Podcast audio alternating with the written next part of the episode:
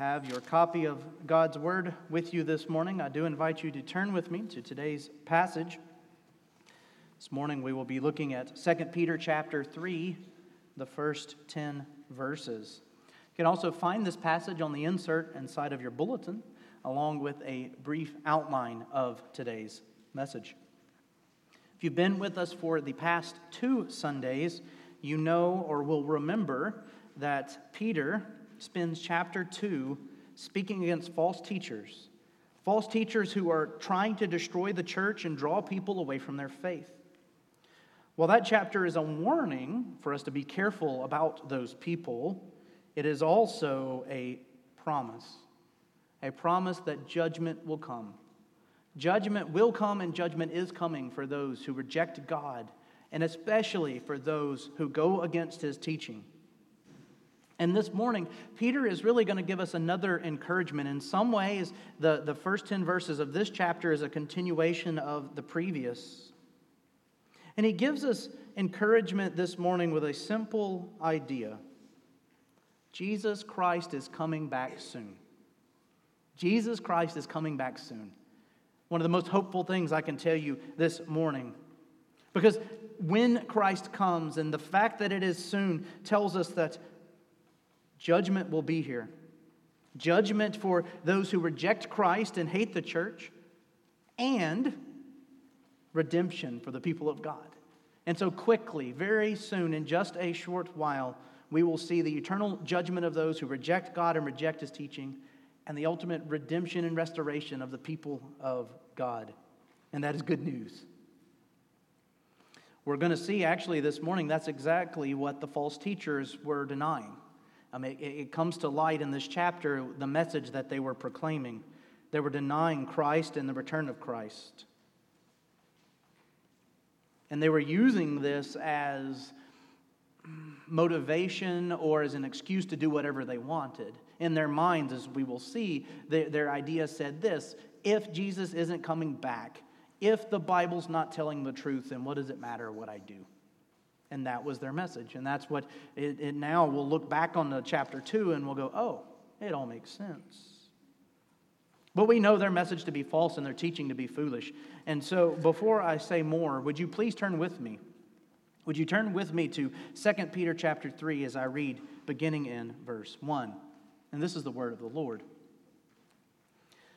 This is now the second letter that I am writing to you, beloved. In both of them, I'm stirring up your sincere mind by way of reminder that you should remember the predictions of the holy prophets and the commandment of the Lord and Savior through your apostles. Knowing this first of all, scoffers will come in the last days with scoffing, following their own sinful desires. They will say, Where is promise of his coming? For ever since the fathers fell asleep, all things are continuing as they were from the beginning of creation. For they deliberately overlook this fact that the heavens existed long ago. The earth was formed out of water and through water by the word of God. And that by means of these, the world, and that by means of these, the world that then existed was deluged with water and perished. But by the same word, the heavens and earth that now exist are stored up for fire, being kept until the day of judgment and destruction of the ungodly. But do not overlook this one fact, beloved. With the Lord, one day is a thousand years, and a thousand years is one day. The Lord is not slow to fulfill his promise, as some of you count slowness, but is patient toward you, not wishing that any should perish, but that all should reach repentance. The day of the Lord will come as a thief and then the heavens will pass away with a roar. The heavenly bodies will be burned up and dissolved, and the earth and the works that are done on it will be exposed. The grass may wither and the flower may fade, but the word of the Lord will stand forever. God has promised us in his word that it will provide for us everything you need today. So, would you please go with me to the Lord in prayer as we ask He give us what we need today? Let us pray.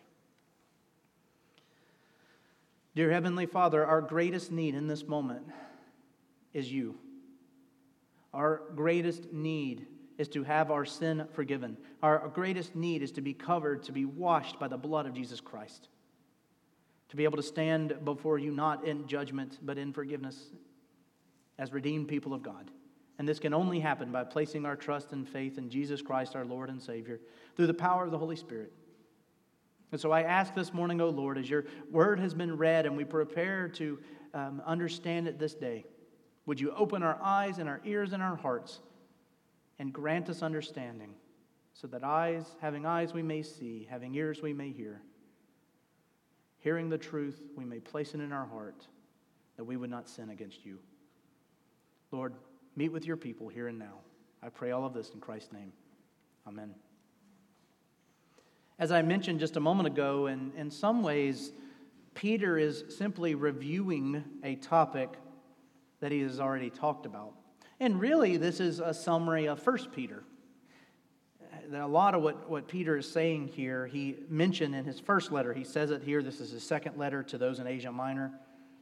Peter is telling the church that one of the most important tasks that they have before them is to remember the Word of God. One of the greatest things they can do, one of the greatest tools they have, one of the best acts of offense and defense is to know and to remember the Word of God. In this passage in particular, that word has to do with the second coming of Christ. And we know that this will take place soon. Jesus said it very clearly. Um, Revelation 22 7 Behold, I am coming soon. Blessed is the one who keeps the words of the prophecy of this book. Let me ask you a question this morning. How does knowing and believing that Jesus is coming back and that he's coming back soon prepare us to defend ourselves against false teachers? What is it about knowing this truth and believing this truth that equips us to face what is before us in this world? Well, we will see that in our text. We'll see three truths about knowing the Word of God, in particular, knowing what the Word of God says about the return of Christ, how these three truths, rightly applied, equip us for what is ahead. One, knowing God's Word, particularly knowing about the return of Christ, teaches us what is true. By knowing what it says, we know what is true, which then allows us to do the other two. Secondly, Knowing God's word will bring judgment upon the ungodly. We see that in verses 4 through 7.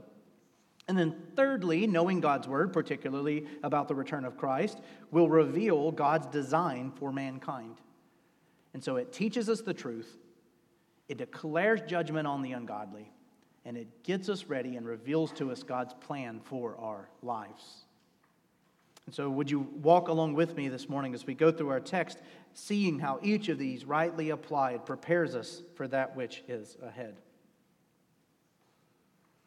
And we do recognize in this first section that Peter really hasn't gotten off the topic of false teachers.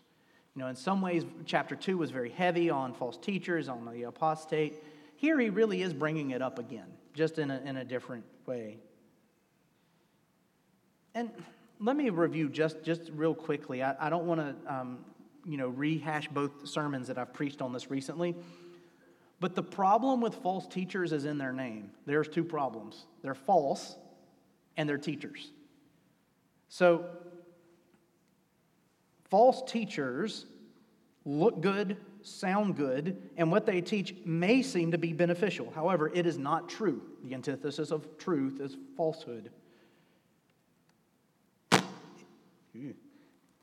It is much like pyrite. Many of you may not recognize it by its earthly name, but you may know it as its common name, fool's gold.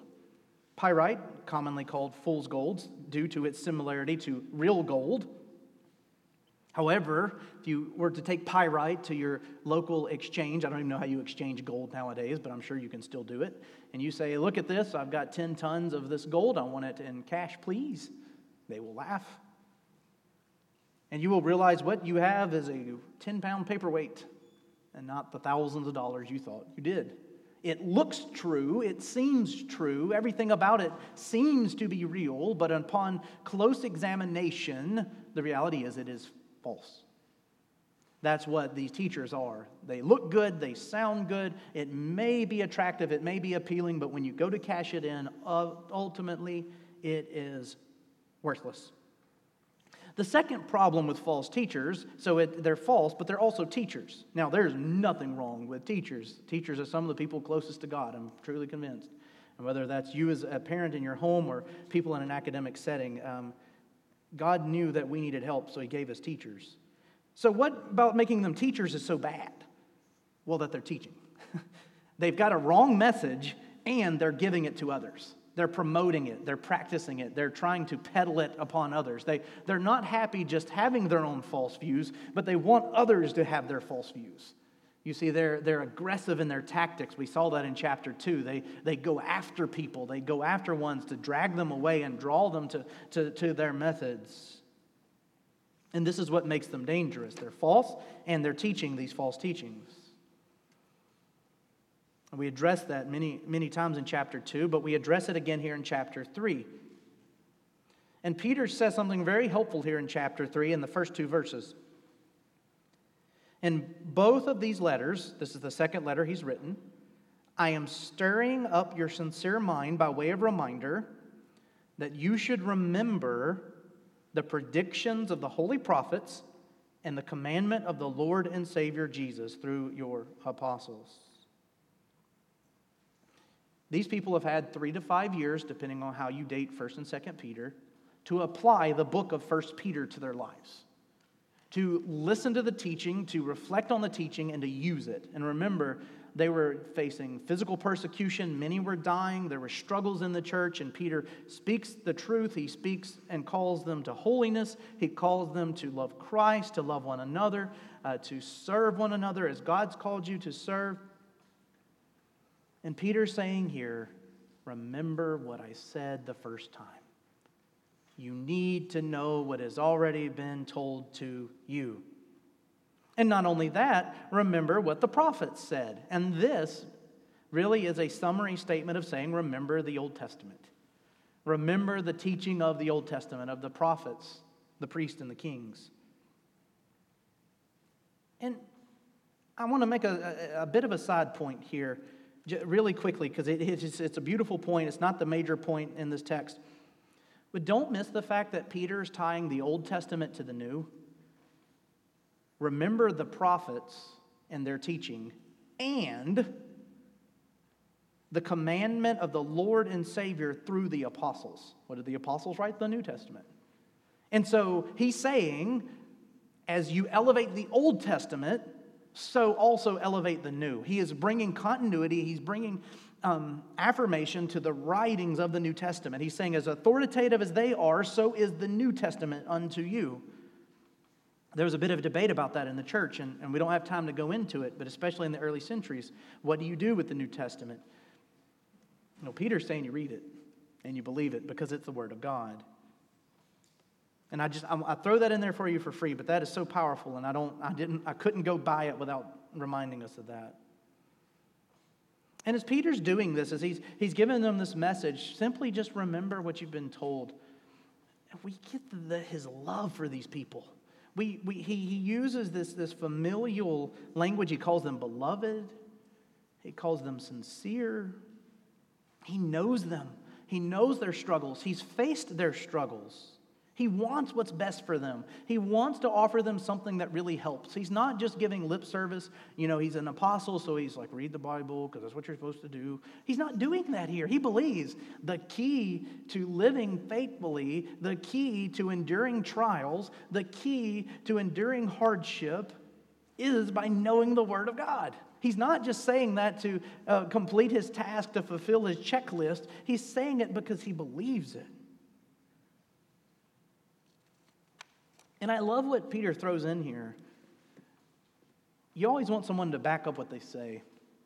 And, and Peter throws in here in verse 3 if you need more proof, if, if, what I've said is not evidence enough, if it's not enough just to believe it, by the way, um, I'll tell you that false teachers have been prophesied about. What you're facing, what's going on, God's already told you it was going to come and prepared you for it. So, the exact situation you're facing, and, and for us today, that's even more powerful because we hear Peter say false teachers will come, and then we see false teachers, and it's like, wow, Peter was right. If he was right about that, what else is he right about? All of it. But look, he, he says right here, he, he, he warned the church, they're coming, knowing this scoffers will come in the last days with scoffing, following their own sinful desires. And let me define that for you uh, plainly. Uh, the word scoffer, someone who mocks or makes fun of something, particularly um, in a religious setting. And so, what are these people doing in the church? They're making fun of Christ, they're making fun of God's promises. But they're not new. As we saw last week in, in um, 2 Peter chapter 2, they did it to the prophets. As we saw the week before that, they did it in the days of Noah. They did it in the times of Genesis. From the beginning, all the way back, there were people making fun of God and making fun of his promises. Paul um, echoes this idea, this mindset uh, in 2 Timothy, 2 Timothy chapter 4.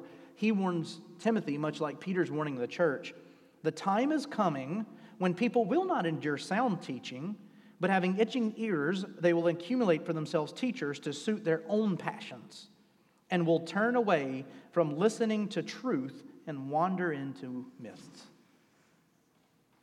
Brothers and sisters, whether we live it, realize it or not, we are living in the last days. We have been since the ascension of Christ. From a divine standpoint, from a, from a God, looking from God's perspective down, all that's left is Christ's return. That's the major event yet to take place. We shouldn't be surprised when false teachers appear nor should we be afraid of them. For we have what is true. Again, they're, they're problems, they're false, and they teach. Well, God's word fixes one of those because you now know the truth. God's word also fixes the second problem the fact that they're teaching this truth because it promises us that judgment is coming. Look with me at our second section. Peter tells us we're living in the last days. We know this because there are scoffers, right? There are people today um, that are around the church, some that, that come in the church and, and then leave, that are scoffing, making fun of the church, and following their own sinful desires. So we, we know from this passage that we're in the end days. And we know that everything that the false teachers teach is just that false. The false teachers were saying, Where is the promise of his coming? Ever since the fathers fell asleep, all things are continuing as they were from the beginning of creation. Effectively, what these false teachers are doing is saying this nothing has changed. Jesus didn't change anything, the prophets didn't change anything, the apostles didn't change anything. You tell us it's different, you tell us there's new, you tell us there's hope, and yet I don't see it. People are born, they live, they die, people are cheated, people are shortchanged. Unlucky things happen here, bad things happen over there. I don't see any difference, therefore, none of it matters. That, that, that's really what they're saying here. One commentator, I love how he explains this section. These people are saying Jesus Christ changed nothing. Things are the same as in the Old Testament when the fathers died. Going back further, the Old Testament's not changed anything. One state of affairs has been in place since the beginning. Our world is a closed system which has no room for the intervention of God, and any, any such idea is nothing more than a vulgar myth. People live, people die, life goes on. God is not interacting, God does not care. Either He can't or He won't. And I will tell you, um, that is a very popular teaching in the world today. You go to your philosophy 101 class in, in most uh, colleges today, you'll hear that message Introduction to Philosophy. It, it, it's your atheist and agnostic views. Either God can't act or God won't act, or he's not real. But that, that's another topic. You know, the keys to being an atheist is believing in two things God's not real and I hate him. But um, I'll let you think about that for a moment. These people are denying Christ as God. They're denying that He has any impact on our lives and the lives of this world, of those in this world. They didn't see the truth, the first part, the first section of this passage, so they don't care what happens now. It, it, it's, it's, it's living without parameters. It's living without rules. It's a Lord of the Flies. You know, let's put them on an island and go, good luck, without any instruction, teaching, or, or positive influence, and see who lives at the end. That's what the false teachers believe. And, and what makes them so dangerous is they've read the scriptures. We know they acted like they were part of the church. They may have even been able to recite them, but they did not believe them. They did not trust in the Lord with all of their heart, soul, mind, and strength. They were really no different than the Pharisees, who used religion to gain a better standing in life. And actually, if we're honest, they're worse than the Pharisees, because at least the Pharisees were looking for the Messiah to come. Like, you got the New Testament wrong, at least the Old Testament's right. That was the Pharisaical mindset. These people are like, the New Testament's wrong and the Old Testament. And Peter rebukes them. Peter clearly calls them false. They deliberately overlook this fact. The heavens existed long ago. The earth was formed out of water and through water by the word of God. By means of these, the world that existed was deluged with water and perished. But by the same word, the heavens and the earth that now exist are stored for fire, being kept until the day of judgment and destruction of the ungodly. They claim that God cannot or will not interact or intervene in this world. But we go to the book of Genesis and read in chapter 1 and chapter 2 God spoke and it was. There was nothing and then there was existence. And God, through his creative process, through those days of creation, he spoke it into existence. He spoke and there was light. He spoke and there was land. He spoke and there was water. He spoke and there were creatures. He spoke and there was mankind. He created by His word. That's not passive, that's active. We read in John chapter 1 that Jesus, with His own hands, formed these things. He, the Word of God, not anything was made that was not made through Him. And through Him, all things were made that were made. That's not passive, that's active. And then by that same word, by that same action, through that creative process, and he uses the illustration of water here, in the time of the flood, in the days of Noah, when the false teachers in his day said, every intention of the thoughts of their hearts were only evil continually. What did God do? God spoke, and the waters were released. God spoke, and those flood waters covered the earth and judged their sin and found them lacking. And God purified the land. You see, I don't read this and, and come to the conclusion that God is passive. I don't read this and conclude that God cannot nor will he act in this world. I read this and go, Lord, have mercy upon us because all you've got to do is speak it and we're done. I, mean, I, I, don't, I don't want to dwell on this and don't let this bother you, but we're one divine act of God away from this building falling on our heads this morning. And it would be over we'd be in the presence of God. Wouldn't be the worst thing in the world. But we are one voice, one spoken word from God away from the end for our lives. That's one of the things when we talk about Jesus is coming back soon, any of us can have a heart attack going to our car today, and you're in the presence of the Lord. And we can't do a thing about it. Or we're one person coming to Christ away from Jesus coming back. It could be. We could be down to one. One unconverted person on this earth today. Do you think about that? Does that get you excited? Or maybe you like shove it away because that's kind of fearful. That's okay. But know that if you're not in Christ, that should utterly terrify you. You should be shaking right now. That, that weird noise that's our air system that makes that rumble, that should be like, oh no, he just said that and it's going to fall. You should have the fear of God right now because when that moment happens, I'm going home. I'll be celebrating. It'll be a joyous day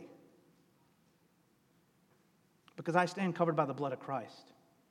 But if that's not the case for you today, you stand on the precipice of eternal judgment. You stand on the brink of being judged eternally for your sins. And God cannot, nor will He fully exhaust Himself in doing so. There is judgment coming for those who reject God.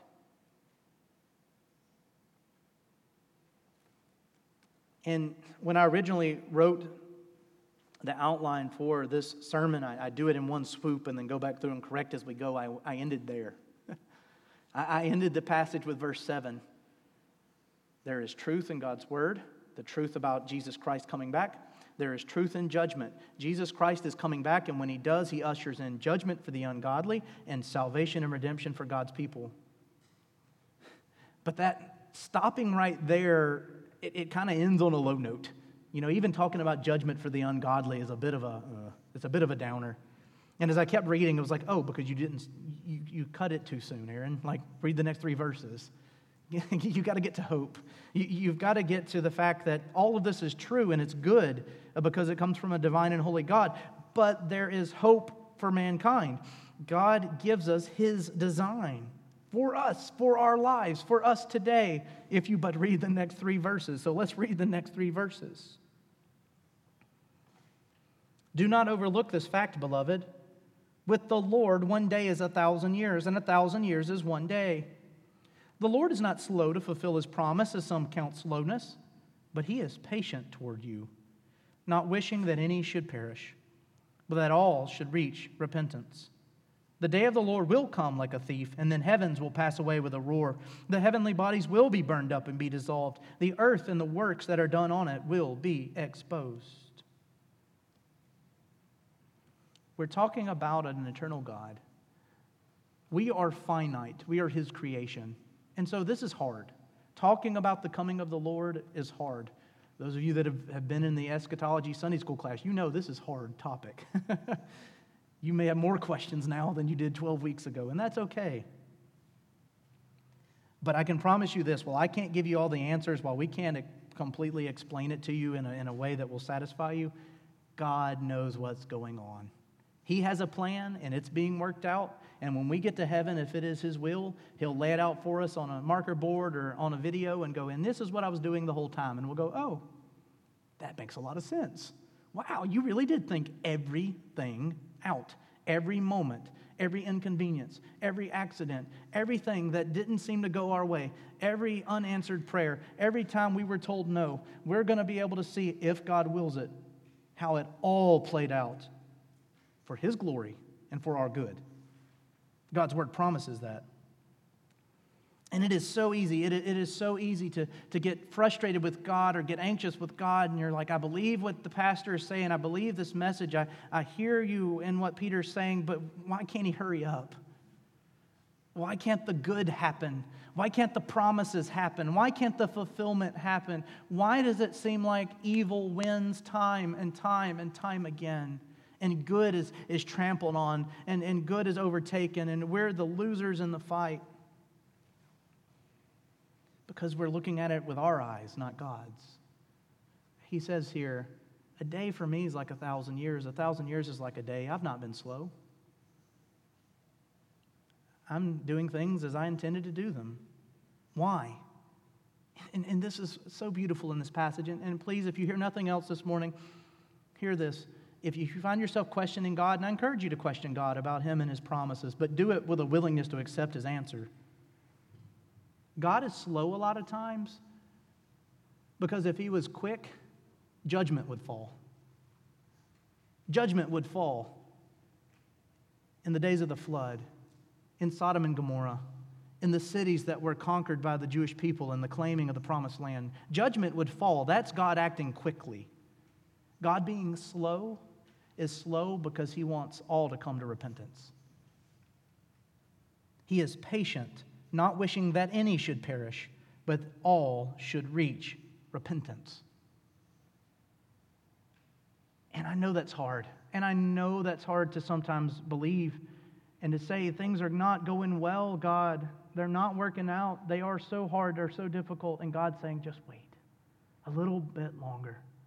What is your life but a vapor, but a mist? Here today and gone tomorrow. An eternity in God's presence for a trade of 80 to 100 years on this earth.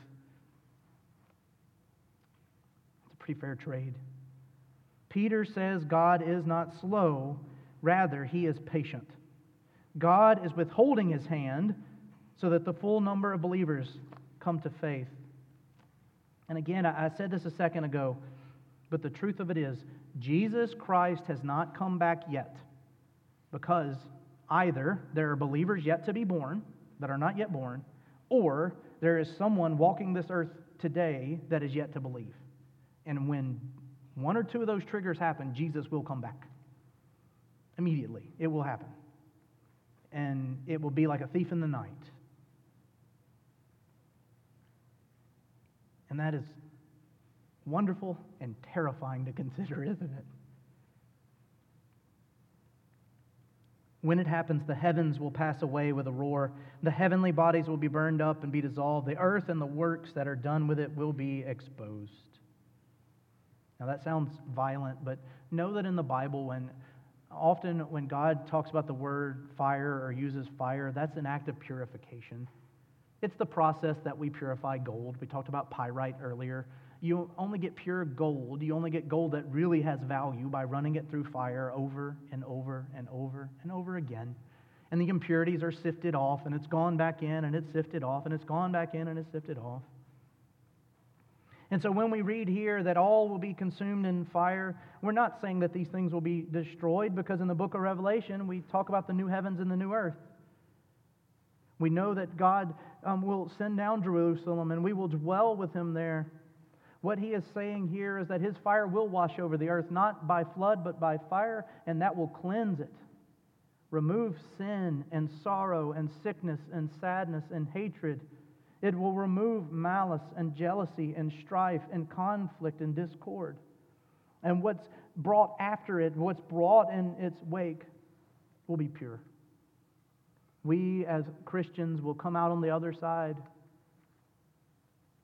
clean and whole. We will be with God in a place of no sickness or sorrow or sadness. And in that same fire, judgment will come for the ungodly. According to the book of Revelation, the earth will be remade. And that will be a blessed moment for those who believe. But it will be a very hard moment for those who reject Him. And all of this is possible if you trust in Him today. Trust in Him now. Repent of your sin and cling to Jesus Christ. God has blessed us with His Word. In it, we find hope, encouragement, instruction, education, and promise that He will do what He says He's going to do. And think about this. Peter said Jesus is coming soon. The day of the Lord is coming soon. Everyone that he wrote that to originally is in God's presence right now. They are living that promise that was made to them. You will be in the arms of the Savior soon, and they were. Many of them sooner than they expected as they, they died for their faith.